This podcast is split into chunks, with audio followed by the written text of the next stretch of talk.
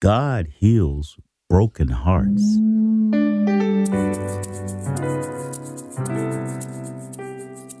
We live in a world of hardship and heartache.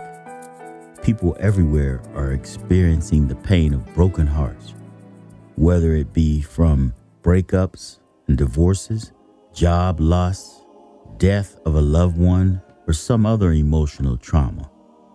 But there is hope. God's love for people with broken hearts is clearly expressed throughout the Holy Scripture. Psalms 34:18 says, "The Lord is close to the brokenhearted. He rescues those whose spirits are crushed." Psalms 147:3 says, "He heals the brokenhearted and binds up their wounds." Psalm 62:8 says, "When in despair we should trust in God at all times, O people. Pour out your heart before him. God is a refuge for us. We are encouraged to seek God in prayer.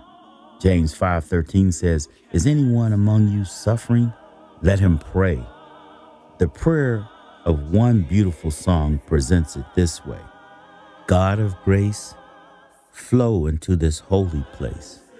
Listen as your children pray. Take me as I am, healer of my heart, lover of my soul, maker of the stars, the earth, the sky. Come and make me whole. Savior of this world, my voice praises you alone, healer of my heart, lover of my soul. Another thing that is important and helpful when you're feeling down and low is to surround yourself with positive people who can help uplift your spirit. Proverbs 17:22 says, "A cheerful disposition brings joy into every situation." So, having a supportive family member or friends can be powerful in helping with the recovery after enduring a heartbreaking experience. So, when God heals our hearts, we should reach out to others that are hurting. Isaiah 61, verse 1 says, The Spirit of the Lord is upon me, because the Lord has anointed me to bring good news to the poor. He has sent me to bind up the brokenhearted, to proclaim liberty to the captives, and the opening of the prison to those who are bound.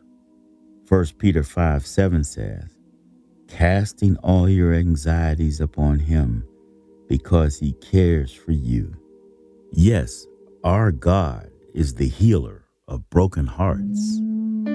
For information on this and other topics, please contact us at llhinc at gmail.com. That's llhinc at gmail.com.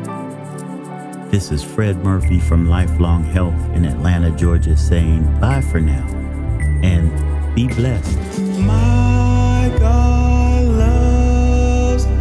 的记。